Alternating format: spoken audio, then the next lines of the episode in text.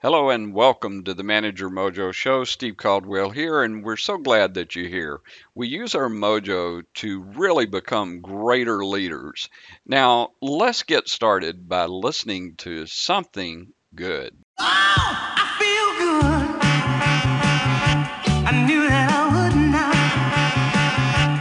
I feel good. I knew that I would not. So good, I got you. Oh! Want to make 2017 your best year ever? Then let me be your teacher, your mentor. I've prepared special courses and webinars for you that will help you succeed and to give you access directly to me. Go to mojouniversity.com and sign up today. You have nothing to lose. Try me for 30 days, and if you aren't satisfied, I guarantee you a full refund, no questions asked. Don't go it alone. Let me be your guide at mojouniversity.com. Be successful today. Oh, I feel good. I knew that I would not. I feel good. I knew that I would not. So good, I got you. Oh!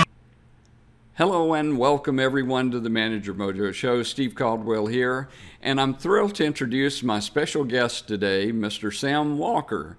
Now, Sam is the Wall Street Journal's deputy editor for Enterprise, helping to direct the paper's in-depth page one news features and investigative reporting projects. Now, he's a former sports columnist, and he founded the journal's prize-winning daily sports pages in 2009 and oversaw the paper's global coverage of sports news and major events over all platforms, whether it's print or digital. He's the author of Fantasy Lana, a best-selling account of his attempt to win America's top fantasy baseball expert competition, of which he's a two-time champion. He attended the University of Michigan and lives in New York with his wife and two children. And today we're going to talk about his brand new book called The Captain Class, The Hidden Force That Creates the World's Greatest Teams.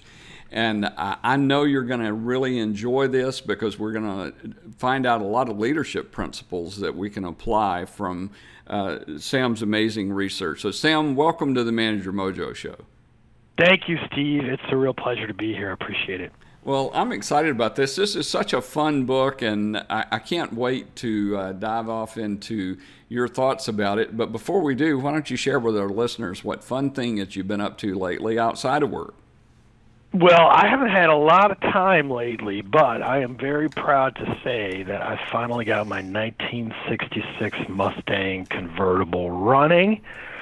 And I fixed the throttle issues, and I am a one-man YouTube mechanic who is slowly figuring out how to get an old car running, and that's been a real pleasure. This weekend I did some serious cruising for the first time, which was a lot of fun. Oh, that's awesome. I still wish I had my first car, which Sam actually, believe it or not, was a 1967 Mustang. Oh, nice. I'd love to still have that thing, but, alas, it's long gone by now. I'm sure. Probably rusted out. I'm sure it is. The Rustang, they call it. Yeah, as I will say this, when I got rid of it still was okay, but I doubt it lasted long. You see a lot of rusty shells in the junkyard. It's a real shame. I may be ready to join them soon. I may be one of those rusty shells, but hopefully we'll be okay. Steve, no. Don't. Sam, first of all, let's talk about The Captain Class. This is a great book. It's fun, but it's incredibly insightful. And so what I'd like for you to do first is why don't you share with our listeners really what the main goal of this book was? What was your mission when you started to write this? completely different from the mission I ended up with, honestly. I mean, the fact that I'm here on a podcast with you talking about leadership and management is not the last thing I expected to come from this whole adventure. I was obsessed with teams. I don't know why. I think maybe because when I was a kid, I never got to play on a great team. I was on one good team in Little League, and I always envied people who'd been part of great teams. And as I started to be a sports writer for the Journal, I spent a lot of time with elite teams, on the world's best teams, and I really studied them closely. And, you know, I thought I knew kind of what made teams great, but then I bumped into the 2004 Red Sox, and I spent a lot of time with that team. And that team did something to me that I never saw coming, which is that they seemed to be not a championship team at all, and they fell very far behind in the middle of the summer. The Yankees, and you know, I left them for dead. Everyone left them for dead, and they came storming back in August, and they turned into this incredible, formidable team. And you know, they had this confidence and swagger, and they were, you know, really a terrific team. They went on to beat the Yankees in the ALCS and win the World Series. And you know, I realized when I watched that parade that I didn't understand one important thing, which is I didn't know how teams become great. I'd seen them once they already were, right, but I never saw the moment of transformation. And I thought, well, what is it? You know, what is it that allows a team to achieve something and become better than some of its parts? What's the spark? So it started very innocently. I thought, all right, I'm going to write a column for the Journal. You know, it's been a couple of weeks. I'm going to identify the best teams in sports history, and then I'll just look at their history, and I'll say, here's what they all had in common, and you know, I'll write 900 words. And that was in 2005, so I went down the deepest rabbit hole ever. I mean, I you know, it's in 12 years, and 12 years later, it's a book. And it's a book about leadership, which is not what I expected. I did not expect to come to this conclusion. But, you know, it's leadership, and it's not coaching. You know, I'll be very specific. It's not coaching. It's the internal leadership of the team that makes a difference. So on the teams in sports history that sustained greatness for the longest time, longer than any other team in their sport, they only had one thing in common, only one thing. I mean, really, the only thing they had in common was that they, the tenure of their greatness overlapped almost precisely with the presence of one player. And to my astonishment, that player was, in every case, the captain, the leader of the team. That's the missing link. And it was very clear, you know, and if you go farther down past the top 16 teams that I identified to the other 108, I mean, it's true of them too. I mean, it's really, you know, you can have one great season, two great seasons, you know, but my floor was you had to be good for at least 4 years.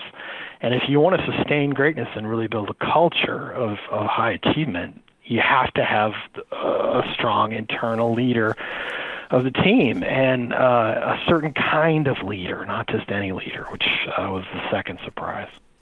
Well, I think all of us that have either played on teams in sports, been on those teams that you're talking about, or we're responsible for building and leading teams, we know at this point that, look, there's a lot of things that go into making a great team, a lot of components. And I was just fascinated by this study. And I know that, you know, you've listed the teams that the top 16 that you did or that you picked. And it was interesting because you pulled out things from other sports other than just United States. And But you know, just for the benefit of our listeners, I want to tease them just a little bit because I want them to go buy this book and really learn.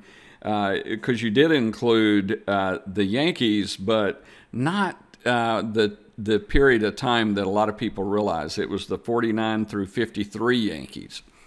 Yeah, no, that's not the team. I mean, that was. Not one of the great Yankee teams. In fact, in terms of the talent that they had collected on that team, it wasn't even in the top 10. I mean, this is the end of DiMaggio and the beginning of Mantle, and it was really not a great Yankee team at all, and not the one everyone points to. But, you know, that was Yogi Berra's team. And, yep. You know, he's one of the great underappreciated leaders in sports history. Well, you know, I think I'm very fortunate because I grew up a baseball fanatic myself, and so I I had studied Yogi Berra, and I knew that this particular Yankees team was the only team in Major League history in baseball that ever won 5 straight World Series titles. Pretty crazy. But also during the time, I also want to point out that you picked the team that I remind young people today, they don't really know what they don't know. They don't really understand how good the Boston Celtics teams were under Bill Russell. No one understands anymore. I mean, I think he's getting some of his due these days. I mean, he's sort of, the NBA has kind of embraced him, and he's become more of a public person, a little more comfortable with attention. But they were incredible. In fact, I think they probably had the top record of any team in the history of sports in a major sport that I looked at. They won 11 titles in 13 years. Go figure. You know, not only that, the thing that really amazes me about them, first of all, they never had an elite player. I mean, Russell was one of the great defenders in the history of the NBA, but in terms of all the advanced statistics that you can find on the NBA, I mean, they didn't really have anyone. They had a couple people in the top 100, and that was about it. This was not a team that was overflowing with talent. But here's the thing about them that blew me away that I did not know. So the Celtics during that run, that 13-year run, which is incomparable, they played in 10 game sevens of a series in the playoffs. Yep. And guess what their record was? 10-0. 10-0. Yep. I mean, it's just amazing. When they had to win, they won. You know, and it was just a remarkable achievement. And people that don't really understand, they just don't know. These guys refuse to lose. It was the darndest thing I've ever seen. They should have lost. There were teams that were better. For goodness sakes, Wilt Chamberlain was the dominant player of his era during that period of time. The only player, I mean, it broke the 100-point barrier in an NBA game.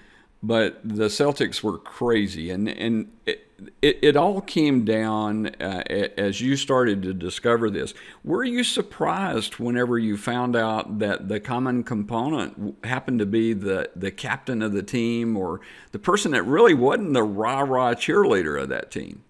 I was so surprised I didn't believe it. I mean, I popped out right away, and Russell was one of the first examples, because, you know, his rookie year they won title number 1, mm-hmm. and in his final year before he retired they won title number 11, and then they immediately had a losing record and went back to mediocrity. So it overlapped completely with his tenure. So it jumped out like that. I mean, there were a couple teams in there. This New Zealand All Blacks rugby team I looked at, I mean, their captain, they benched their captain, which was one of the great boneheaded moves in the history of sports, and they lost 2 weeks later after being undefeated for 4 years. So, you know, it just, time and again, it was uncanny that these captains' tenures were exactly matched the winning streak. Now, I thought it was going to be coaching. I thought it was coaching, or I thought it was talent. And if it wasn't those two things, I thought it would be strategy or even money. These teams that would have more resources than other teams. But none of those things were common across all the teams. I mean, you made a good point earlier. You said, you know, it takes a lot of components to have a winning team. That's absolutely true. I'm not saying that all you need is a good captain and you're going to be an elite team. You have to have a lot of things working. But there's one thing you absolutely cannot do, which is sustained success without a strong leader. And it's not, this was the thing that was even crazier, was it's not, these are not the kinds of leaders I ever would have imagined. In fact, they were in many ways the opposite of what I would have thought. I would have thought, if you asked me to pick a leader, build one in a laboratory, I'd say, all right, I'd take a superstar, someone with elite talent, and then someone who was charismatic, you know, a great mm-hmm. speech maker, someone who, you know, had an aura about them, you know, that made other people want to follow them. And I would say I would choose someone who was great at diffusing conflicts inside a team, was kind of a diplomat, someone who never, you know, roiled the waters. And none of those things were true. In fact, they were the complete opposite. They were not stars. Most of them were role players. They carried water for their teams. They hated attention. They didn't want individual accolades. They were not charismatic. They were not celebrities. They, you know, blended in and were very happy to play supporting roles and not be the stars of their teams. And, you know, they were hard to manage. They could break the rules in competition. They would push the rules to the absolute limit. They would introduce conflict inside their teams, and they would always push back on any decision from management or anywhere that they felt wasn't helping the team's goals. And none of these things were anything that I thought conveyed leadership. In fact, I think if you know, Tim Duncan is one of these captains of the great things they did at the Spurs. You know, one of his teammates said something really remarkable. He said, if you walked into the practice and you looked around and you were asked to say who's the leader of the team, Duncan would probably be the last person you would pick, because he's not the loudest voice in the room. He's not a charismatic rah-rah table pounder. He doesn't give orders. He, you know, he's a very subdued, quiet guy who, you know, communicates with people very intensely one-on-one, but doesn't do anything that you would associate with the behavior of traditional leadership. I totally agree with that. And as a matter of fact, he did things I observed when I watched the Spurs. It was often the way he looked at a teammate that let you know he was calling them out. You would actually see it on camera, but people thought, well, you know, what was that look about? Well, he was communicating with his teammates in a way that apparently they'd had conversations and they knew exactly what he was doing. That was one of the, there were several things, revelations that in this book that I never would have imagined. And I also really looked into research and academic, you know, scientific research to look for basis. And one of the things I found was, one of the great surprises was communication. Mm-hmm. I couldn't believe it, but not a single one of these captains gave speeches. You think the locker room speech is the way you fire up a team. It's absolutely not. They did not do it. In fact, they all hated it. Most of them hated to do it and would never do it because it just didn't feel comfortable doing it. Tim Duncan's one of those guys. But Duncan took it even a step further, which is he just, you know, in those interviews, I mean, he would speak in a monotone. He showed no passion. He has the personality of a vacuum cleaner. You know, he doesn't seem like he has any fire passion. But, you know, what I found was this incredible study that was done a few years ago about how effective teams communicate. And what they discovered was it's so, first of all, it's more important than anything, even the aggregated skill of the people on the team. It's how they communicate.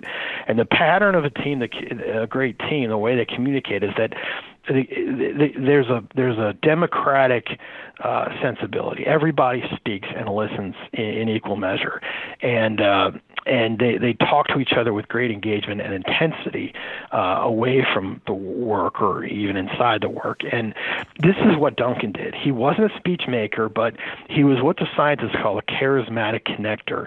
And these people, every team has someone like that. And this person circulates widely among the players, talks to them individually in very intense bursts, listening as much as they talk. And you mentioned his eyes. So, you know, body language is something we don't understand very well. We all think there's a way to use body language that conveys power and authority, but really everyone's effective way of communicating is different, and it has to be kind of genuine to them. Now, what Duncan did was, when he talked to people, you mentioned it, you saw it too, he would stare at them intensely from, you know, mm-hmm. 3-4 seconds, almost to an uncomfortable amount of time. Yep. And he only had 3 facial expressions. You know, He has happy, you know, concerned, and angry. You know, and he's got 3. But he would convey with those intense facial expressions and stares. He would convey his message very effectively, and that's the way he communicated. And you would look at Tim Duncan and say, you know, you would laugh if I said he was one of the great communicators in sports history, but he absolutely was, and so was Yogi Berra. Yeah. Oddly enough, you know, a guy who mumbled and, you know, said incomprehensible things and, you know, never gave a speech in his life. But he was incredible at talking and listening and understanding pictures, especially, and was really one of the great communicators. So what happens on these teams is they create this chemistry, this talkative culture where everybody feels empowered to speak up, and, you know, problems are addressed in the moment. Nothing festers, nothing lingers. If they're doing something wrong, it's going to get brought up, it's going to get addressed and dealt with right in the moment, and that's crucial to a team achieving lasting success. No question, accountability amongst one another.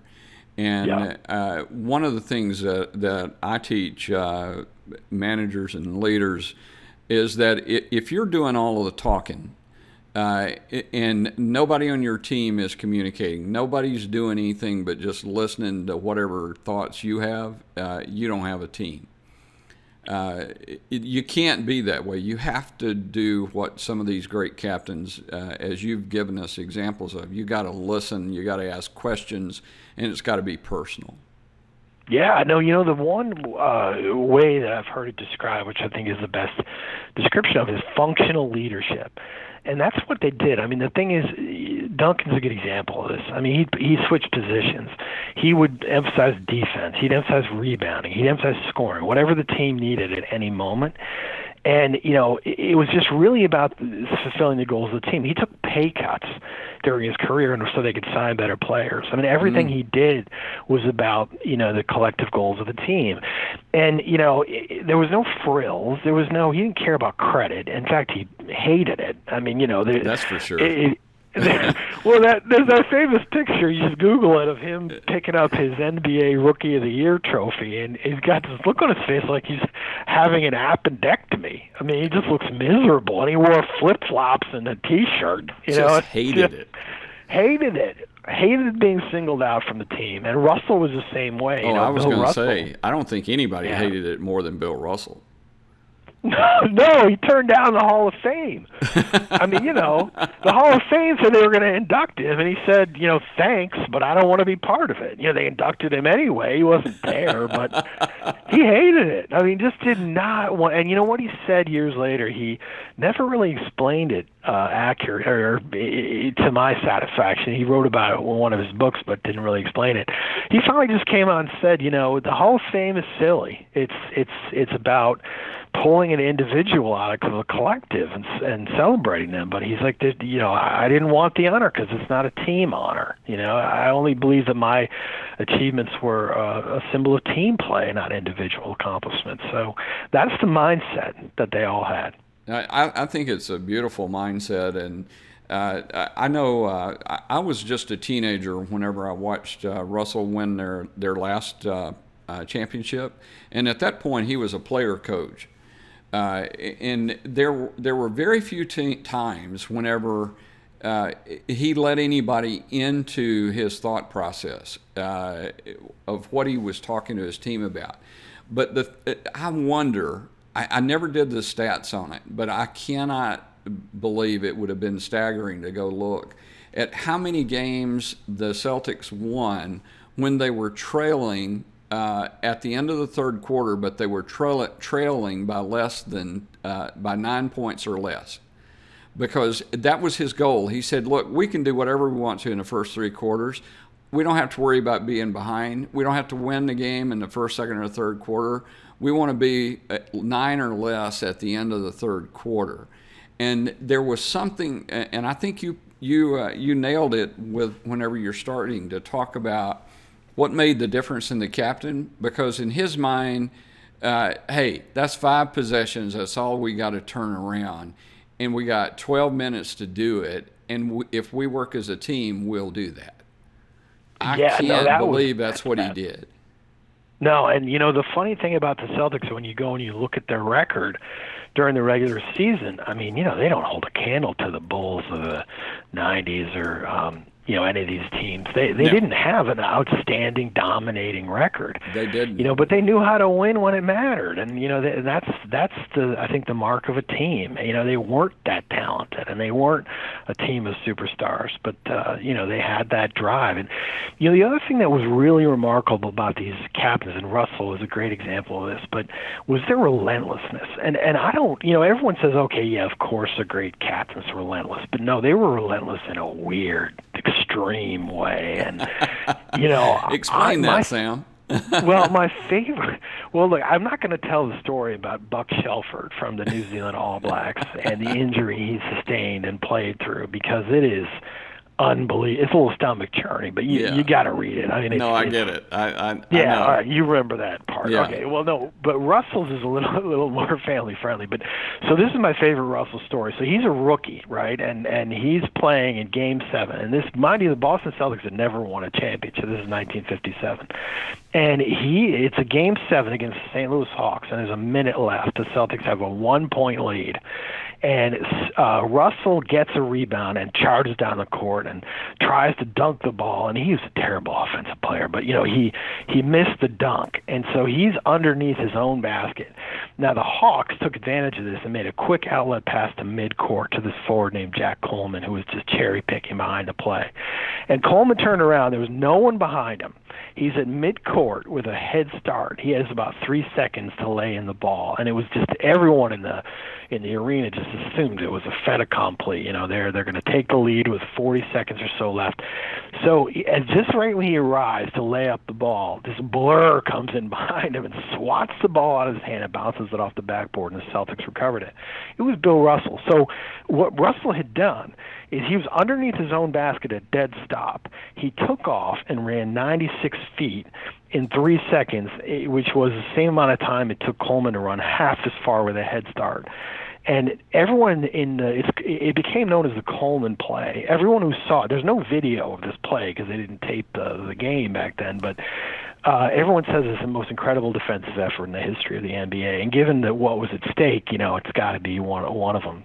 But, I mean, that was an example of just, you know, there was nothing in it. There was no statistics. They didn't count blocked shots. This was just someone who just would rather die than lose. And you saw that over and over again. Russell would get so fired up before, you know, even meaningless games that he would throw up in the locker room before the game because he was so nervous. In fact, if he didn't throw up, his teammates would say, "Russ, go throw up. What's wrong with you?" You know?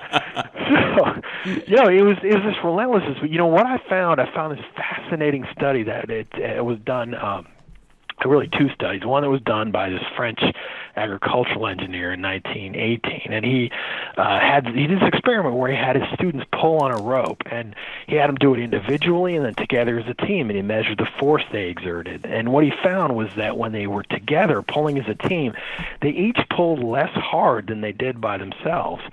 And this is a phenomenon that's been proven time and again. They call it social loafing, which is that people don't work as hard in a collective setting usually as they do by themselves.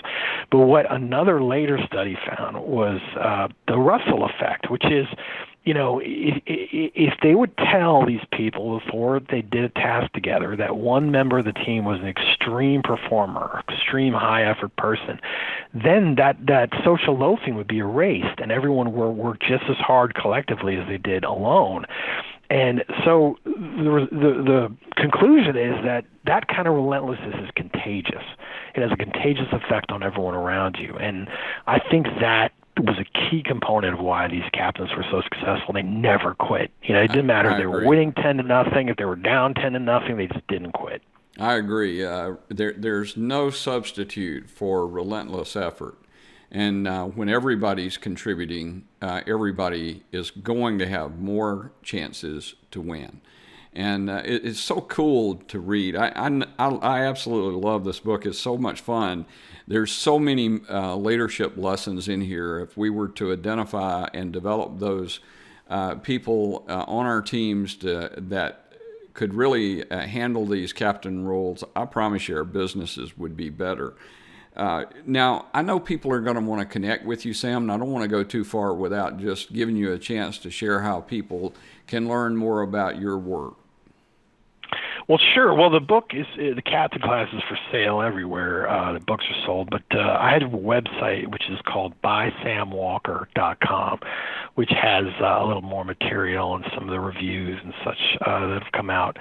And that's a great way. I'm also on Twitter at Sam Walkers with an S, and LinkedIn, Facebook, and all the usual social media channels. So you got it. Well, for those of you that are exercising today, we'll make sure we put links to the book and also to Sam's website. And I encourage you to go get your copy. You're going to love this because if you have any love for business, you should be studying these successful sports leaders. Sam, you go into part 2 of the book. You talk about the seven methods of elite leaders. And I don't want to give away too much of that because I want people to buy their own copy of this and really learn. But I happen to believe that those seven methods, techniques, whatever you want to call them, that these elite leaders had are incredibly important for all of us that are trying to achieve success. Out of those, what was the one that surprised you the most that you discovered? Well, I mentioned that practical communication style. I thought that was a huge shock. One of the ones that really surprised me that took a long time to figure out was this tendency to break the rules. Yeah. To push the rules to the absolute maximum. And I thought that was really surprising. It took me a long time because I kept finding instances where these captains did kind of ugly things in competition, or they, did things that were really kind of violated the spirit of the rules. They had a tendency to get away with it. But I thought to myself, what does this mean? Does it mean that you have to be kind of a thug or really aggressive or not have any moral compass in order to win? But I spent a lot of time looking into this, and what I found was that something that I'd never considered, which is, for the longest time, I think starting with Sigmund Freud, most people who studied aggression thought it was a negative human impulse. It was just a purely negative thing, and but that never really fit with sports because in sports you got to be aggressive. It's part of the game, right? You have to do some sort of unkind things once in a while. So what I found is that later psychologists who studied this found, and I agree with them, that there are really two kinds of aggression. And we tend to lump them together, but there's one kind which is hostile aggression, which is something that you do really with the goal of hurting someone, inflicting pain. And then there's something they call instrumental aggression, which is an aggressive act that's meant to further a goal. And they're different, they're different motivations, and they come from different places. And often in sports, we look at an aggressive act and we think they're all the same. But if you look at, my favorite example is Zinedine Zidane's headbutt in the World Cup. He headbutted this Italian player, and it's a famous thing because it got sent off and it just killed his team and they lost the World Cup. But that was hostile aggression. That wasn't instrumental. There was no goal there. That was the intent to hurt someone. And we kind of lump these things in. But so what I found with these captains was fascinating. When I really looked closely, yeah, they pushed the rules to the absolute maximum. They usually got away with it. They knew what they were doing, but they would go as far as they thought they could in order to win. But off the field, this is amazing. They were quiet. They never broke the rules. They were homebodies. They were boring. They just did not want to party. They didn't do aggressive things. They were really dull. And that's a huge lesson. I think we don't look very often at when we're hiring managers. We look at their personal lives, and I think we all think, oh, hey, they run triathlons and they're at the disco and they have a real right. But these captains were so boring. They would go home and sleep. They wouldn't do anything off the field that would sap their energy or get them in trouble. They save their aggression and their energy for competition. And I think in business it's hard to say, you can't go out and punch anybody. But, I think sometimes even in business, I think, there are people who push the rules of polite engagement, and in business, and they push it to the extreme sometimes. And, I think a lot of times people think, well, they're unhinged or they're out of control. But, sit back and look at the motivation. Are they doing this because they think it's going to help the team perform better collectively? Or are they doing it because they don't like someone or they're frustrated? Or, I think sometimes we look at people who do things that are not really appetizing in a team setting, and we just kind of write them off. But, I think we need to look really closely at what the motivation was, and I thought that was really interesting. It is very interesting. Sam, as we wrap up our time today, I'm curious, what would be your top action items, maybe your top two action items that you'd recommend to people that are actually in the business of leading and developing other people? What would you advise them to do? Well, the number one thing I would say is that the seven traits and methods that you mentioned, they have nothing to do with God-given talent or ability. Nothing. I mean, it's not talent, it's not charisma. These seven traits are all behaviors. Mm-hmm. They're choices that we make day in and day out. And anybody can change their behavior. Everybody can improve their leadership by studying these behaviors and trying to emulate them. I don't think everyone can be an elite leader, but I think most of us can get a lot better. So that's the first thing. It's about behavior and choices and not talent and charisma and things that like that. And the second thing I would say is that you need to change the way that you look at and interview and try to hire team leaders. I think the thing that we do too often now is we look for people who seem like obvious candidates, and we start there. I would argue that the best way to do it is to look at your group and think, if I came into this group cold, who's the last person I would identify as the leader? Start there and work your way up, because I think you're going to get to the right person a lot faster if you do it that way. And here's the thing, too. A corollary to that, one of these great elite captains is not going to wow you in a job interview. In fact, they're going to downplay their contributions, and they're going to give too much credit to the people around them, and they're not going to talk their way into the job. You really have to watch the way somebody interacts with people in a team setting, and that's the only way you can really know if you've got one of these characters. You can't look at their resume and talk to them and figure out what you've got. It's so true, Sam. That's great actions, and I hope all of us will really take that seriously and move forward today. Sam, I want to thank you on behalf of Manager Mojo today and our audience for sharing. Congratulations on your book, and continued best wishes to you and all that you do. If we can help you in any way, please let us know. And thank you for being on the Manager Mojo Show today. Thanks, Steve. It's a great pleasure. Steve here. And one last reminder, I want to thank you for listening to the show, and want to encourage you, go over to mojouniversity.com. Before you forget it, make sure you sign up for our training site, and let me be your teacher this year. I promise you, you're going to be successful. You're going to love it. Go to mojouniversity.com and sign up today.